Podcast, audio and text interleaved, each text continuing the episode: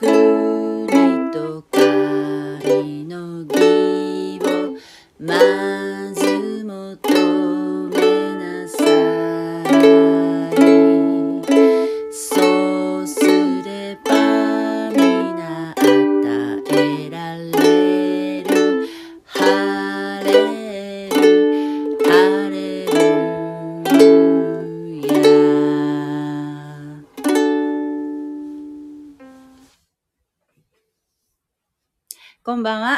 ハレルヤ。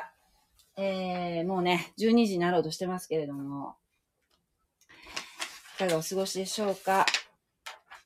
マタイの福音書も、いよいよ19章に入りますけれども、えー、本当に毎日聖書を勉強してすることができて、とても楽しい、もうひたすら楽しい毎日を過ごしております。この楽しさを分かち合いたいと思って、ちょっとやっておるわけですけれども、えー、私はですね、えー、特に進学校で、ね、しっかり学んだとかいうものではありませんので、間違いもありますけれども、間違いもあってはいけないんですよ。間違いあってはいけませんけれども、間違いがありませんようにと、正しくお伝えできますようにと、祈りながらやっておりますが、えーもし何か、これは違うよというご指摘がありましたら、えー教えていただけると幸いに思います。はい。では、早速読んでいきましょう。えーマタイの福音書19章。イエスはこれらのことを語り終えられてから、ガリエラヤを去って、ヨルダンの向こうのユダヤの地方へ行かれた。すると大勢の群衆がついてきたので、彼らをそこで追い足になった。さて、パリサイ人たちが近づいてきて、イエスを試みようとして言った。何かの理由で、夫がその妻を出すのは差し支えないでしょうか？イエスは答えて言われた。あなた方はまだ読んだことがないのか？創造者は初めから人を男と女とに作られ、そして言われた。それゆえに人は父母を離れ、その妻と結ばれ、二人の者は一体となるべきである。彼らはもはや二人ではなく一体である。だから神が合わせられたものを人は離してはならない。彼らはイエスに言った。それではなぜモーセは妻を出す場合には離縁状を渡せと定めたのですか？イエスが言われた。モーセはあなた方の心が堅くななので妻を出すことを許したのだが、初めからそうではなかった。そこで私はあなた方に言う。不貧困のゆえでなくて、自分の妻を出して他の女をめとる者は会員を行うのである。弟子たちは言った。もし妻に対する夫の立場がそうだとすれば、結婚しない方がましです。するとイエスは彼らに言われた。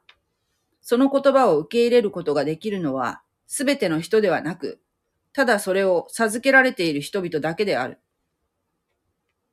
というのは、母の体内から独身者に生まれついているものもあり、ものがあり、また他から独身者にされたものもあり、また天国のために自ら進んで独身者となったものもある。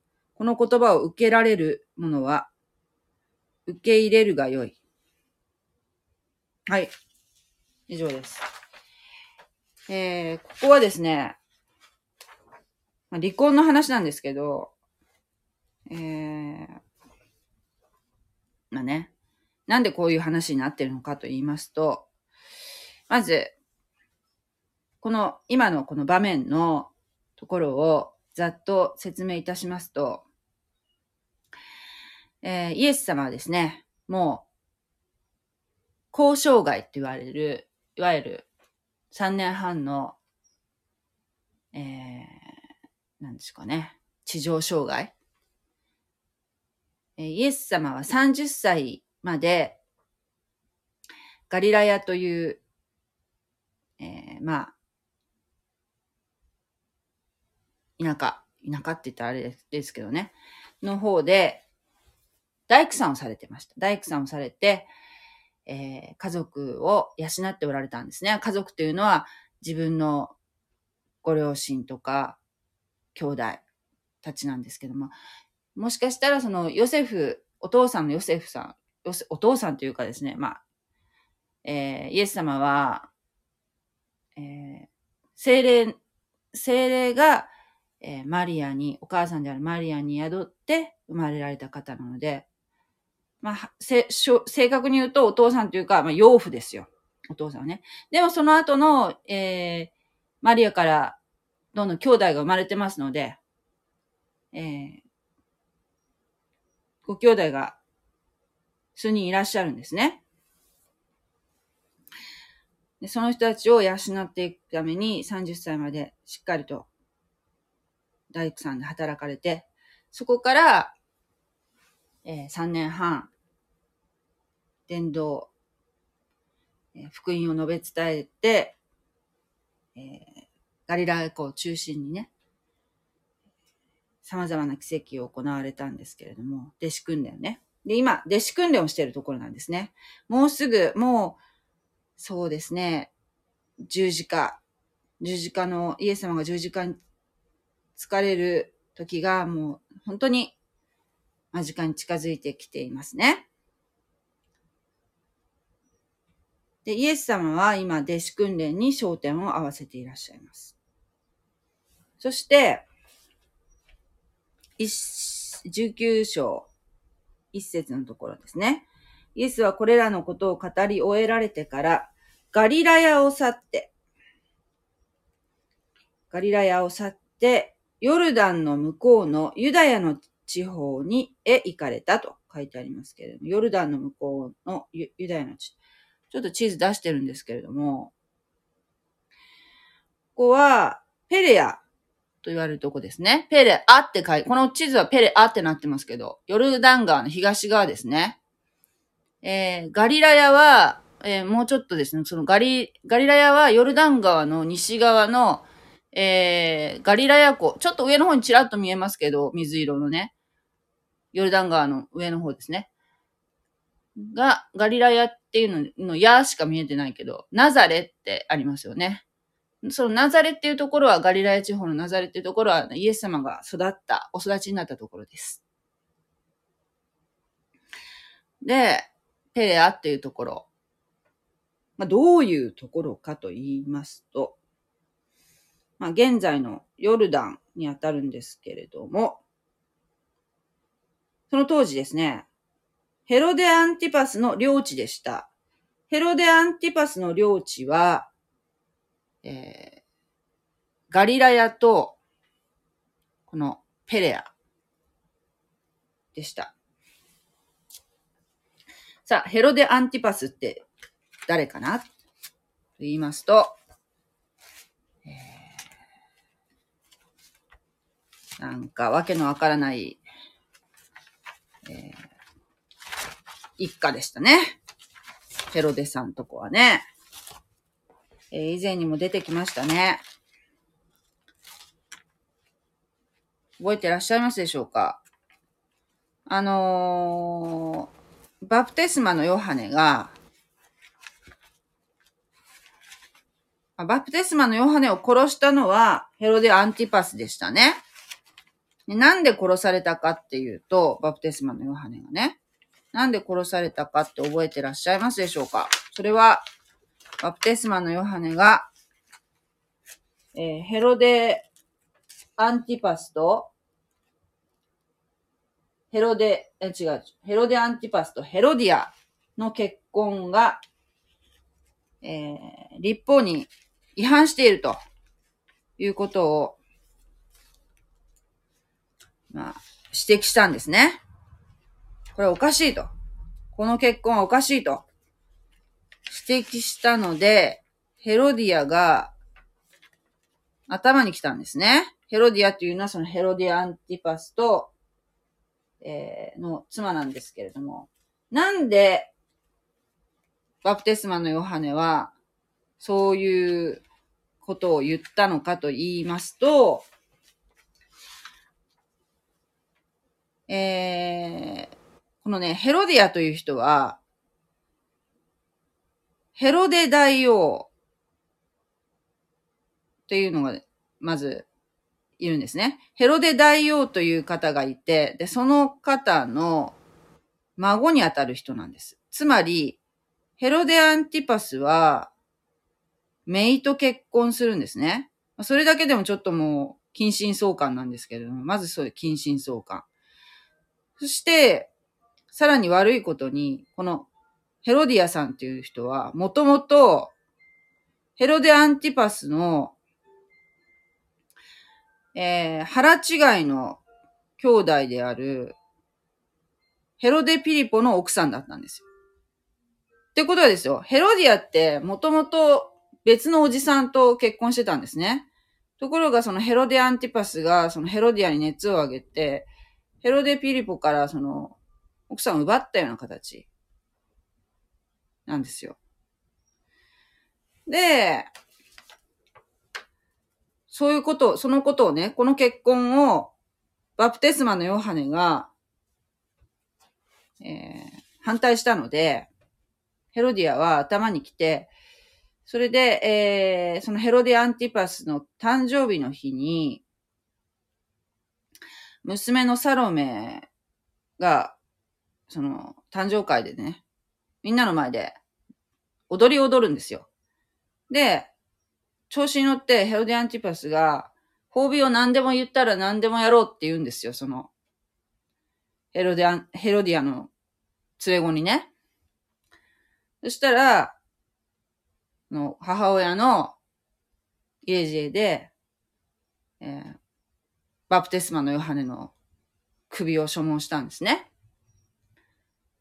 で、その時に、バプテスマのヨハネが捕らえられていて、その、獄中で殺された場所がこのペレアにある要塞の、えー、牢獄だったんですけれども、イエスさんはそ、そんなとこ行こうとされてるんですよ。まあ、弟子、弟子たちは、なんか、やっぱり、あまり、イエス様のことはちょっと心配だったんじゃないかな、って思いますね。ええまあ、ただでさえそういう、こう、バプテスマのヨハネがね、捕らえられて殺された場所ですからね。はい。で、2節すると大勢の群衆がついてきたので、彼らをそこで追い癒しになった。ここでも、癒しの奇跡をされました。そうしたら、3節で、パリサイ人たちがそこに近づいてきて、イエス様たちに近づいてきて、イエスを試みようとして言った。何かの理由で夫がその妻を差し出すの、ん？妻を出すのは？何かの理由で夫がその妻を出すのは？これ離婚のことですね。差し支えないでしょうか？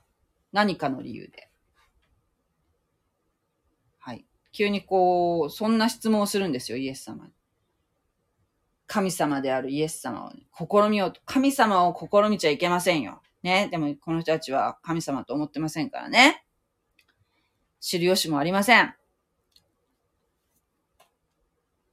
はい。この質問はなんでこんな質問したかっていうと、つまりですよ。動機が、また嫌な動機なんですよね。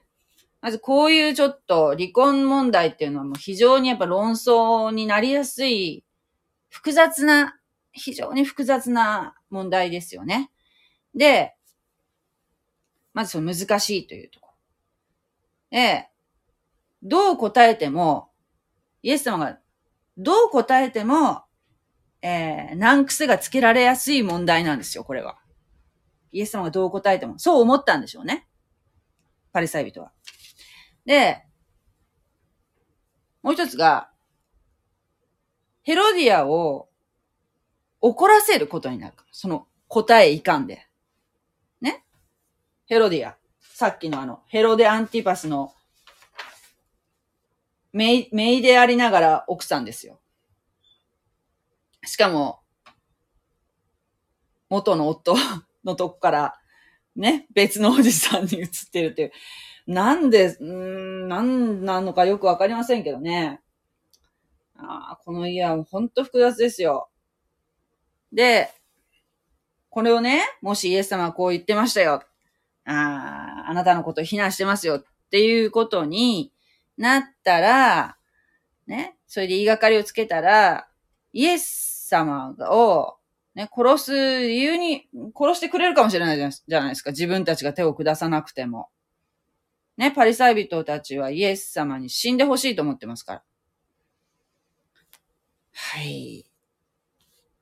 でもね、さすがイエス様ですよ。もう見事に答えられるんですけれども、イエスは答えて言われた。あなた方はまだ読んだことがないのか？創造者は初めから人を男と女とに作られ、そして言われた。それゆえに、ん？それゆえに人は父母を離れ、その妻と結ばれ、二人の者は一体となるべきである。ね、これは、これはもう、あれですよ。創世記ですよ。ね創世記。もし、えー、聖書をお持ちの方は、創世記の一章、もう一章ですよ、これ。ね一章開けてみてください。一章の27節に書いてある言葉ですね。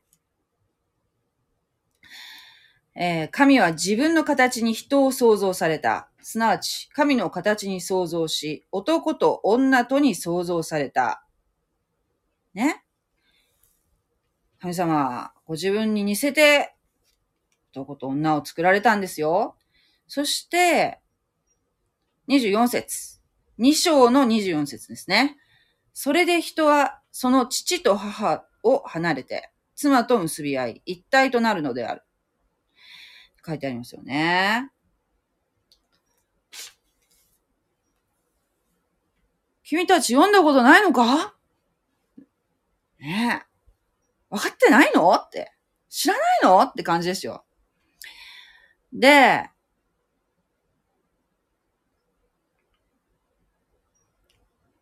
これは、このね、最初のその3節のところの質問がね、何かの理由で夫がその妻を出すのは差し支えないでしょうか？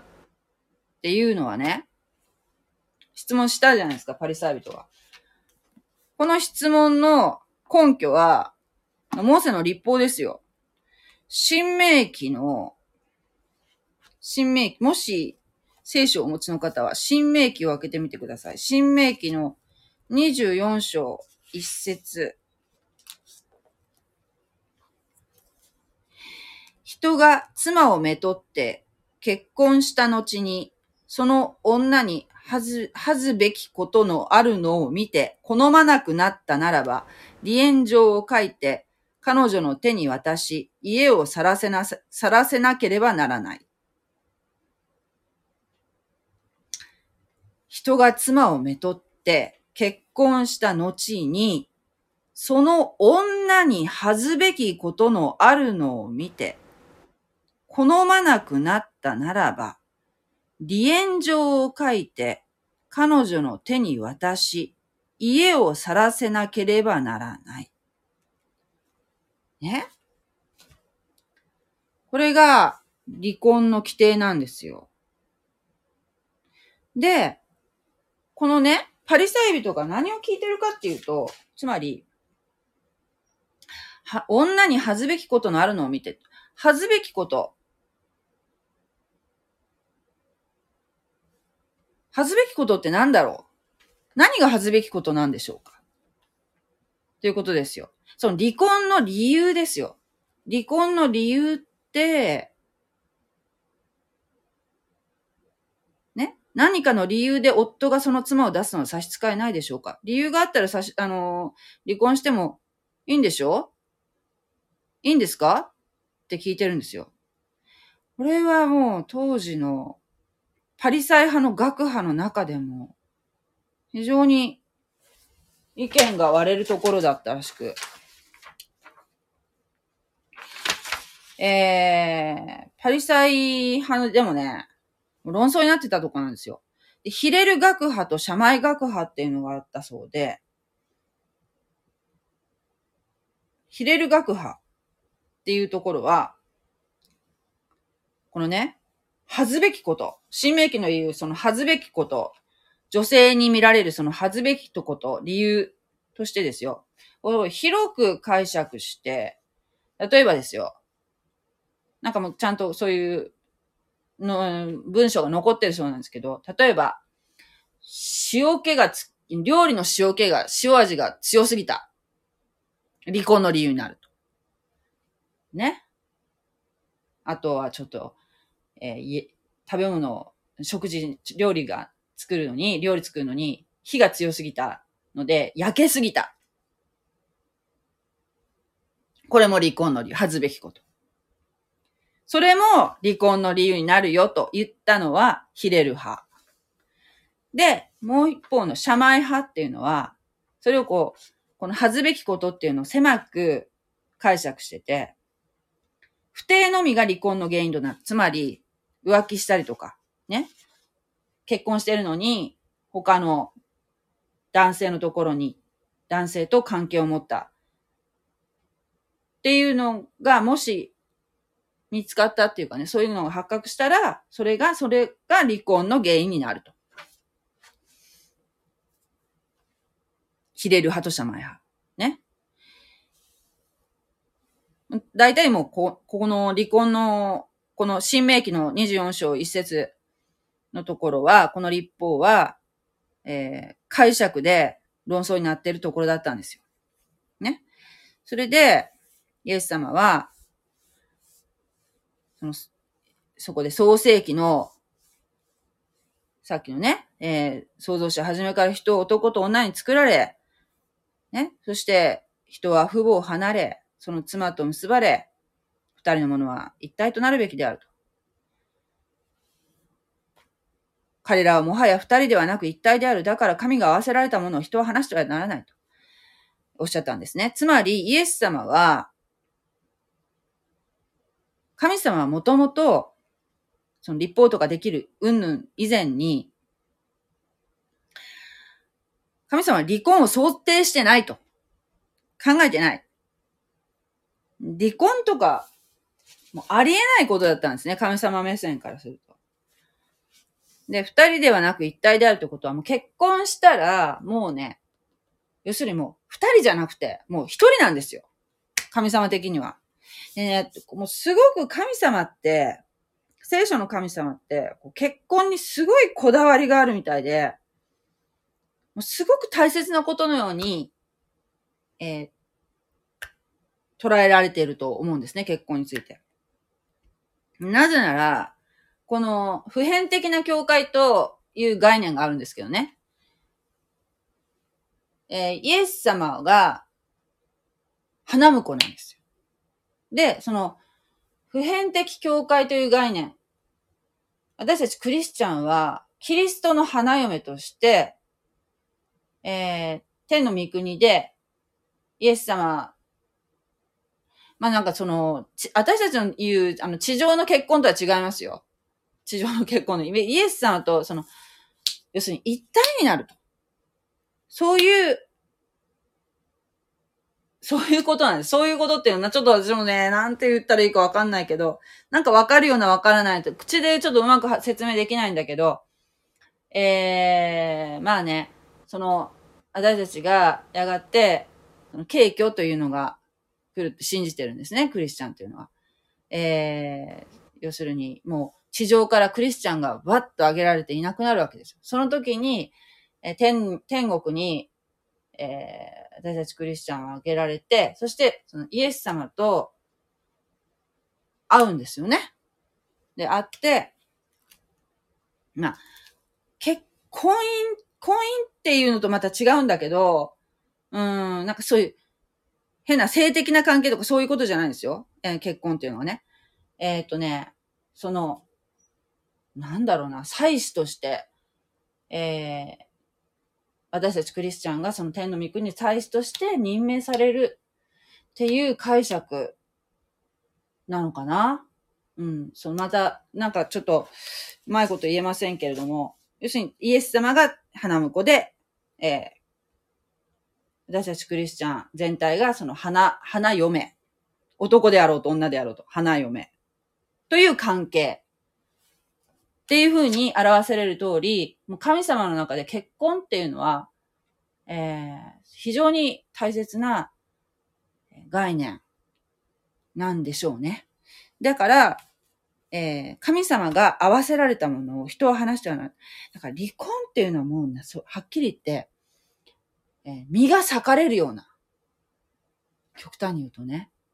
その身が裂かれる。魂も多分もうもう要するに一体になってるってことだからもう、一緒になってるものを人間が無理やり剥がしてるわけですよね、離婚っていうのは。もう非常にもう、もう神様からするとありえないことなんでしょうね。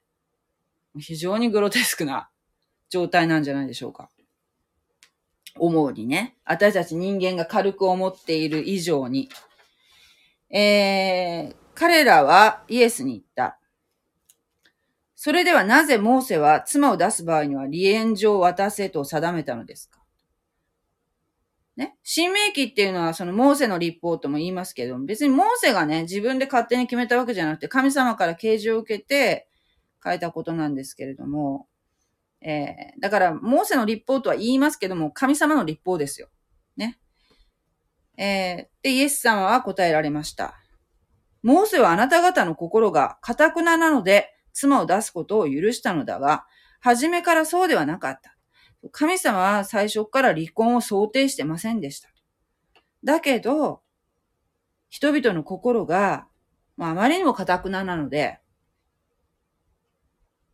神様の御心は、ね、許しと和解で結婚を継続することが、えー、御心。だけども、堅くななので、もう妥協したんだと。妥協したんだ。で、妻を出す場合には離縁状を渡せな、渡しなさいよ、ということを規定されたんだと。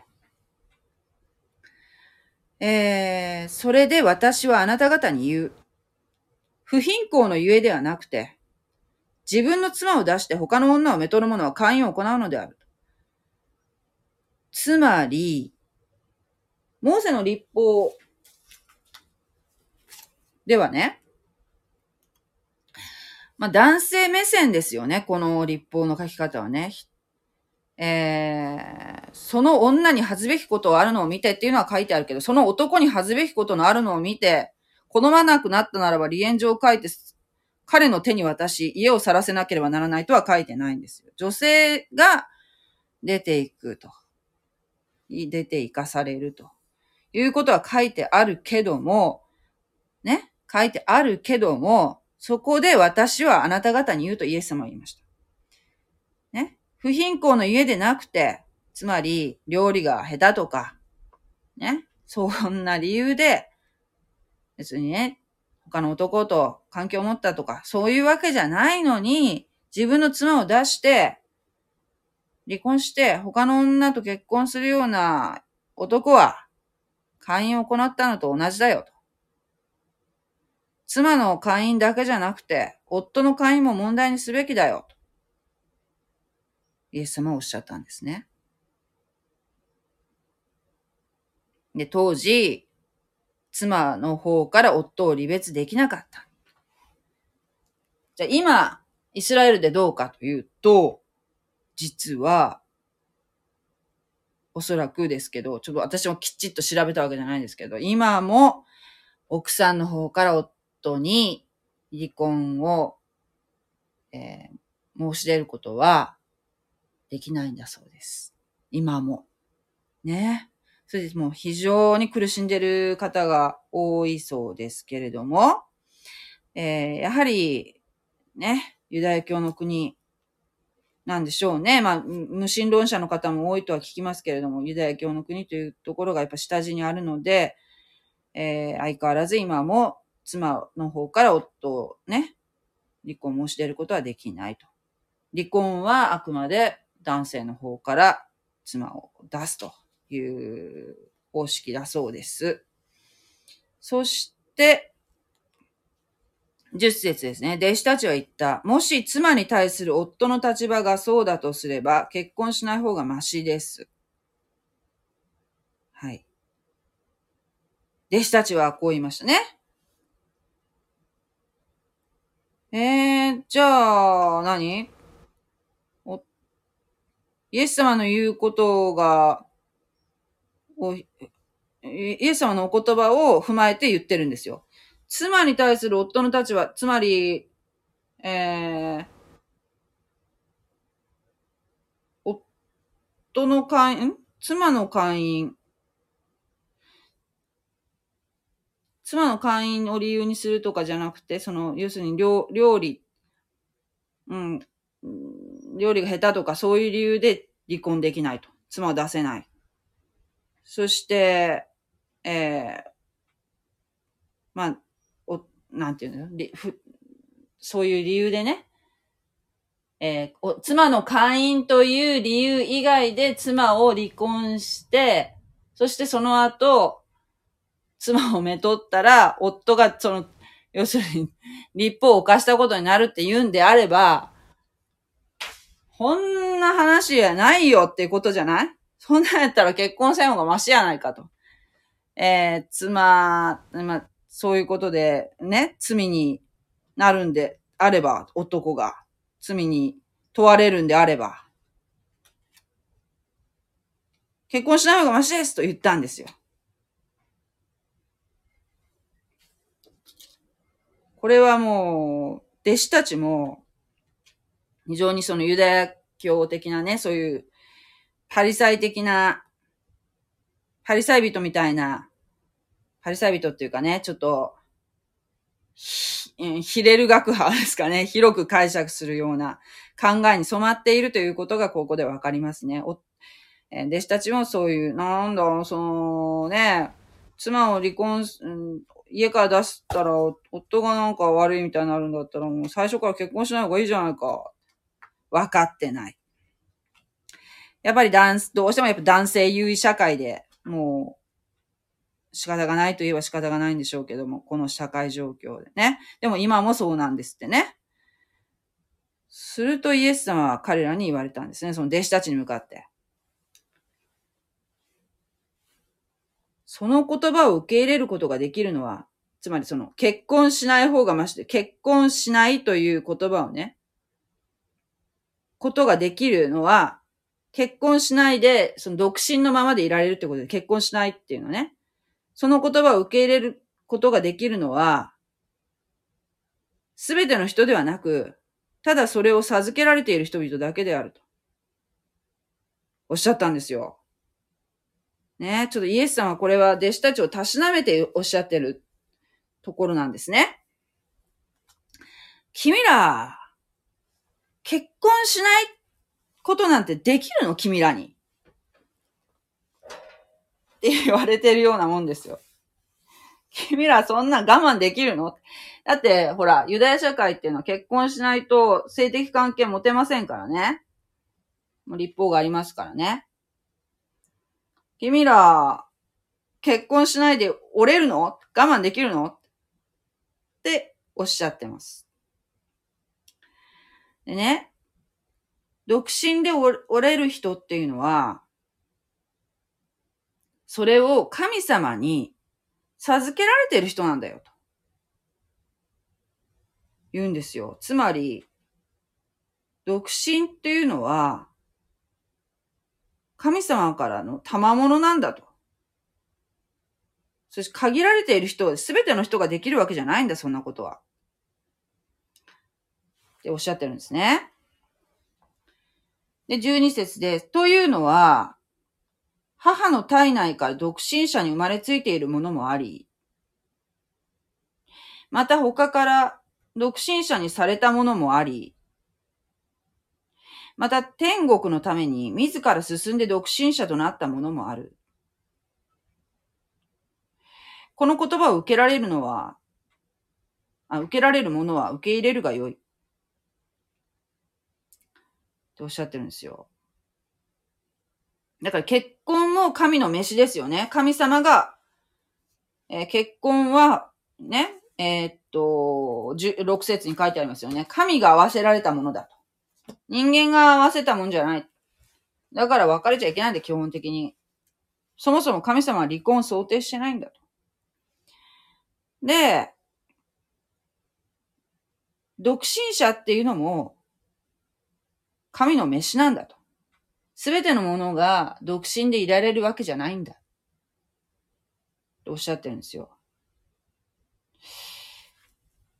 まあ、もうちょっと言うと、十二節のこともうちょっと言うと、母の体内から独身者に生まれついているものもあり、というのがまず、うん、独身でいられるのは生まれつき性的能力を書いているものか、また、他から独身者にされたものもありっていうのは、例えば、宦官っていう人たちがいますよね。もう人為的に虚勢された人えー、っと、例えば、王宮に使えるような人で、もうあの、性的能力を取られて、人為的に取られて、それで、えー、王宮につ使えている人がいますよね。宦官っていうのが。そういうふうに人為的に独身者にさせられたものもあり。また天国のために自ら進んで独身者となったものもあると。つまり、神に使えるために、独身の賜物として、賜物をいただいて、独身者として、えー、神に使えている人もいると。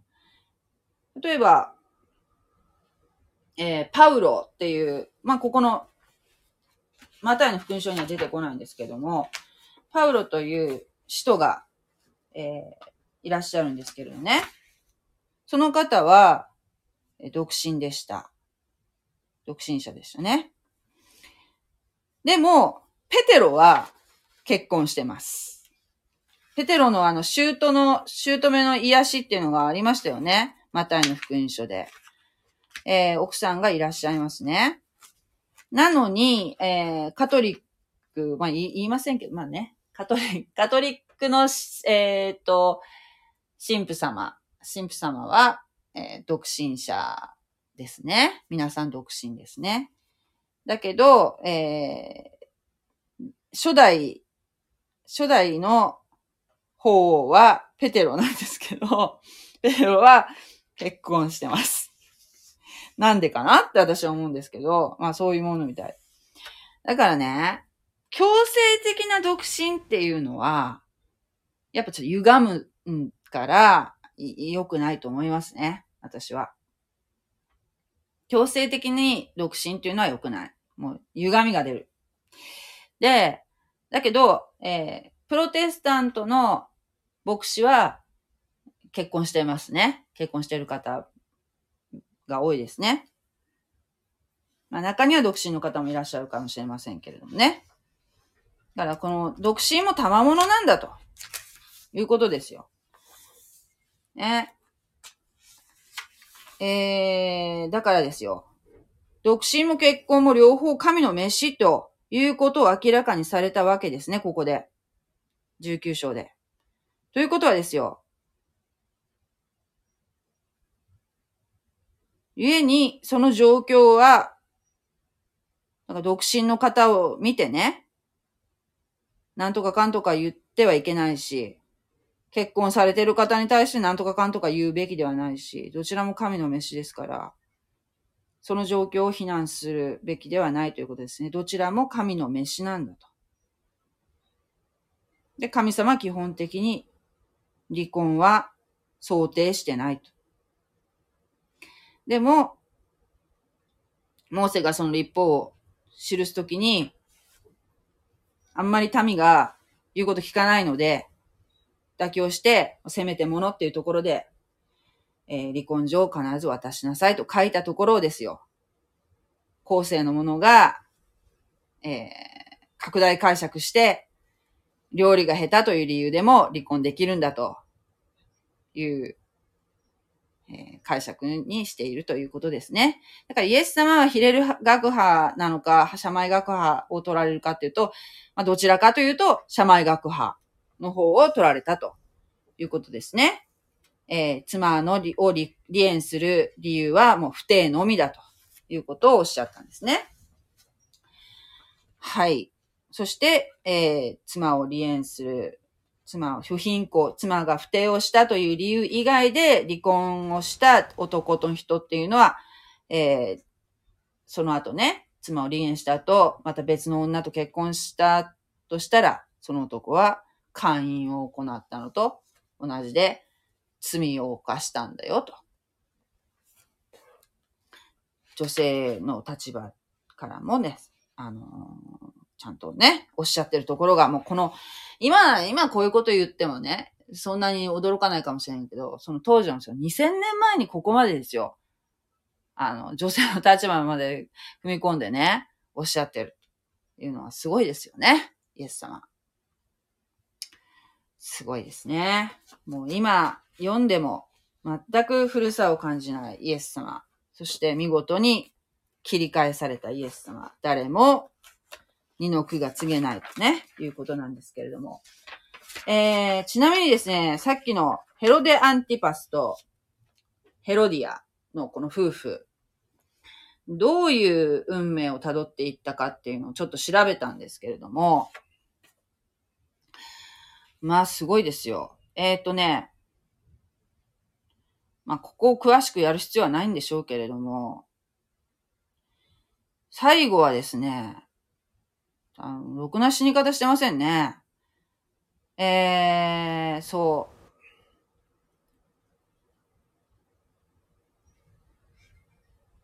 なんと、えー、ローマ皇帝がですね、えー、ティベリウス、ティベリウスっていうローマ皇帝がいた時が、イエス様が交渉外をされてた時の、イエス様十字架に疲れた時の皇帝はティベリウスという人でした。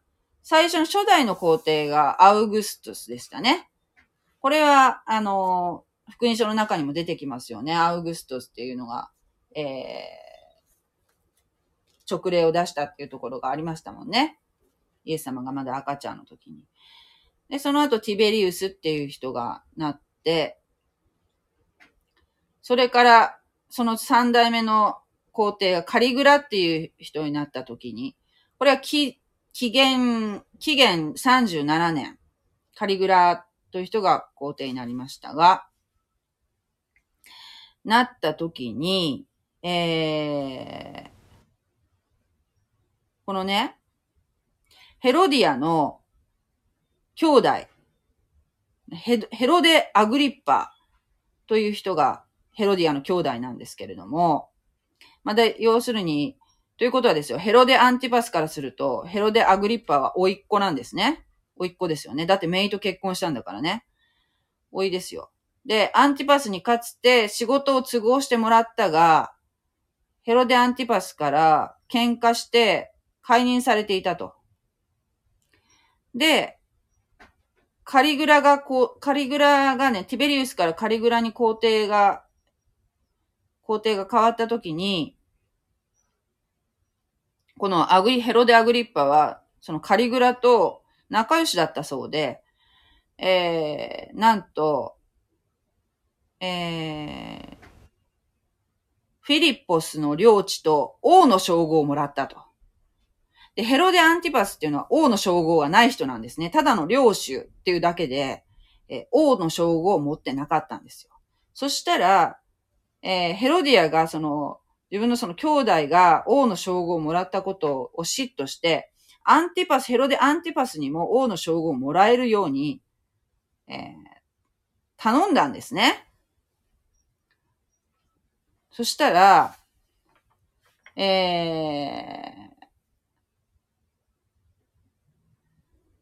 ー、アグリッパの使いがね、先手を打って、そうはさせるかっていうこと、ところでね、アグリッパの使いが、あカリグラにアンティパスの、えー、ひどいお、ひどい漁師だっていうね、目録をね、えー、カリグラに持って行ったそうなんですね、先手を打って。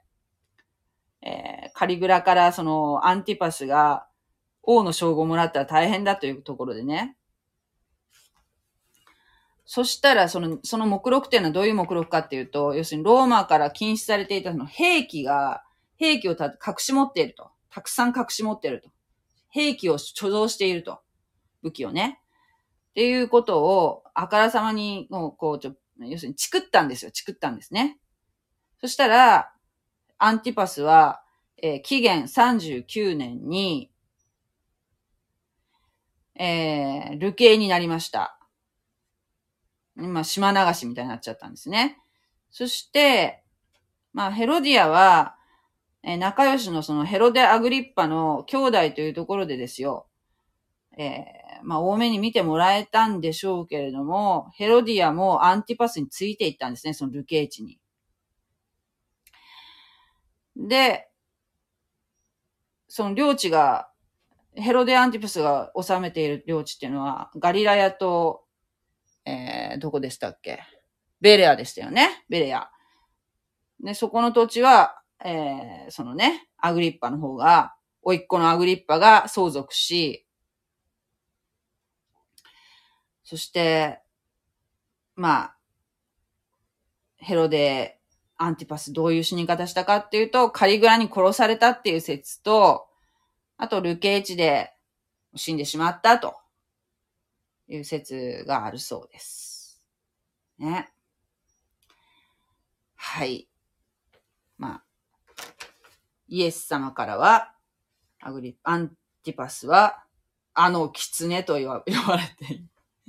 イエスから、イエス様からもあの狐と言われた、えー、男ですね、アンティパス。ね。えー、バプテスマのヨハネを殺し、イエス様も、ね、殺し、みたいな感じですかね。ヘロデアンティパス。まあ、ヘロデアンティパスがイエス様をね、直接手を下したわけではありませんけどもね。だけどまあ、そういう人だったということですね。はい。じゃあ今日はこの辺で終わりたいと思います。それでは、えー、コメントを読ませていただきたいと思います。ここはやりたくないだろうな。えー、木下さん。こんばんは。えー、男性からの離縁はモーセの立法を守っていることになる。うーん、がもしかしたら、本当は離縁状を書か、書かなければ離縁することはできないという意味かも。うーん書かなければ離縁することはできない。うん性的不能のことを言っているんだろうか。うん。離婚はできないようにされたものは、あ、結婚はできないようにされたものは、離縁された女性もそうなのかな。いや、でもね、モーセの立法を見たら、